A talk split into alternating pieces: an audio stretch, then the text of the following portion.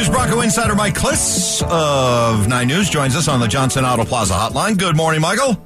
What's going on, guys? Uh, you know, we're just uh, hashing it out and uh, pretty excited about the press conference we saw yesterday. Any uh, just the overall takeaway from the press conference from uh, Sean Payton in the last, as opposed to the last several you've covered? Yes, it uh, it appears the Broncos have themselves a head coach. You know, a, a quality head coach. It it is different when you have a guy who's comfortable in his own skin up there, commanding the room, and he did command the room. I thought even a even a press room. You know, with the it was a twelve minute opener. which was uh, a little long, but it was also interesting, you know, full of anecdotes and uh, a couple of quips here and there. But, uh, you know, I, I came away impressed that, uh, you know, he is a, a very good NFL head coach with success in his background, and he seems re energized and ready to roll after he took last year off, basically because of burnout. Um, but uh, you know now you're still a little bit leery because you know because of the team he inherits here. How good is it?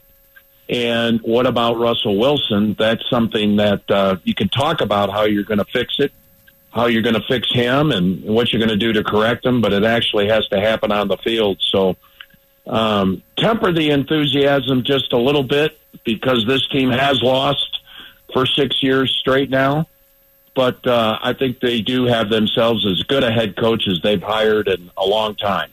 Mike, much made of Payton coming out and saying, "Hey, Russ isn't going to have personal coaches or, or, anybody like that around the building. Not not, going to happen on my watch." Uh, have you ever gotten any sense talking to Russ, being around Russ, that this is something that would bother him, that he would be against, or would, would he absolutely uh, willingly go along with it. You know, the the personal coaches um, weren't around the last month or so of the season, so that kind of already had happened. By the way, everybody, um, whose know, choice? Whose cho- whose choice not to have him there the last month? Well, that I don't know. I'm I'm sure they'll say that that was Russ's choice, but uh, I think maybe he was nudged to to keep him away. I don't, you know, I don't know. I don't know the answer to that. But the fact is, is that Jake Heaps and and and Jan, his uh, trainer, who were out there for all the training camp, and you saw them occasionally during the regular season. Now these guys kept their distance. You know, they they weren't out there in the middle of the field. They were back there with us media. You know, kind of behind the ropes, so to speak, and uh, they were just kind of off to the to the distant side from us. Uh, but um, you know, they weren't out there the last month of the season. They'll still be doing what they do for us. Uh, just they just won't be inside the building, and that kind of uh, no one really saw them the last month of the season anyway. So that correction, or if that's the right word, had already uh, been made. But uh, you know, Sean Payton, I think, uh, did emphasize that I think what he's trying to emphasize is that uh, you know this is this is a 53 man team, not 52 and one. That's the overall message he's sending, and uh, I think Russell Wilson will be good with that. Uh, Russell Wilson's legacy took a hit last year, and uh, how does he get it back to where he was with Seattle? And whatever suggestions the new head coach makes, I'm sure Russell Wilson will fall in line with. Yeah, I love the uh, social media. Let's be about it and not about you know the social media posts and all those different things that he talked about. Uh, more anonymous donors, he said, as opposed to you know guys out there in the forefront. And and I think that goes you know that goes directly to a, a bunch of guys on this team. Um, how do you think that? How do you think that was received by you, and how do you think it'll be received by Russ and some of the other guys that are known for uh, you know? Let me show you how hard I'm working. Yeah, yeah. You know, um, I never. I, I'm always kind of scratch my head when I see all those uh, videos from players uh, during the off season. That you know that uh, you know as a reporter, the the one thing uh, you know we've had to become uh, accustomed to is that the players now can re- report their own stories and that's been going on for a little bit now. It's uh, it's only grown; it hasn't uh, diminished in in recent years. So I'm not sure. Uh, we'll have to see how that is. You know, uh, I'm I'm not sure that message is quite out there yet because he hasn't gathered the team.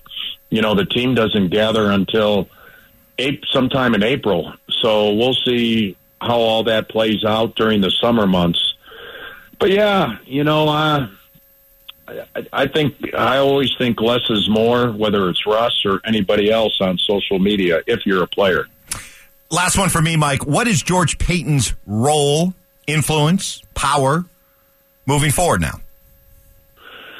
Well, his job, you know, his task and job and and was is the same. You know, he's still going to be um, putting together the roster and and making all the transactions and studying film of the number three guards. Um, it's just that he's going to be working in uh, collaboration with Sean Payton more so uh, than maybe he did before. I think George Paton kind of was the number one authority on building the roster before. Uh, he let Nathaniel Hackett.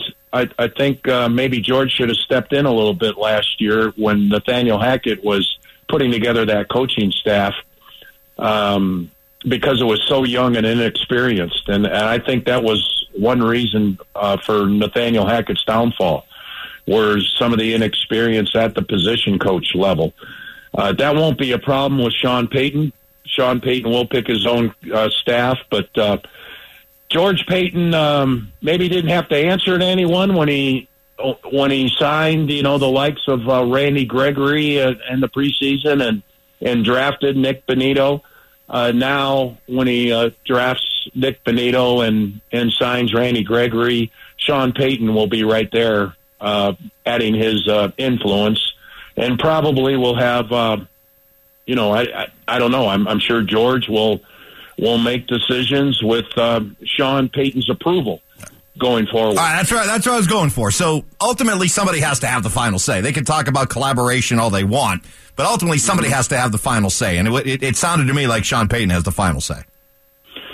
He he might, and he he probably does. Although, you know, like he talked about, uh, you know, he worked 16 years with Mickey Loomis as a general manager, and in title and and and power, Mickey Loomis had a little bit more than uh, Sean Payton did. Believe it or not, but Sean Payton has a way of getting his way. You know, that's that's pretty evident. He's a strong he's a strong leader and, and knows what he wants um, you know, however you want to slice it, guys. But uh, you know, Sean Payton is now. Let's just say Sean Payton is in charge. It's a new sheriff in town, and we'll see what that means. Uh, you know, as he turns around a team, it's still going to take a while, I think, to turn this team around. It was five and twelve last year. It wasn't eight and nine. It was five and twelve, and uh, see how far he brings them along here in 2023. All right, Michael. We appreciate you, buddy. Thank you. All right. See you guys. Mike Klis, 9 News, join us on the Johnson Auto Plaza hotline.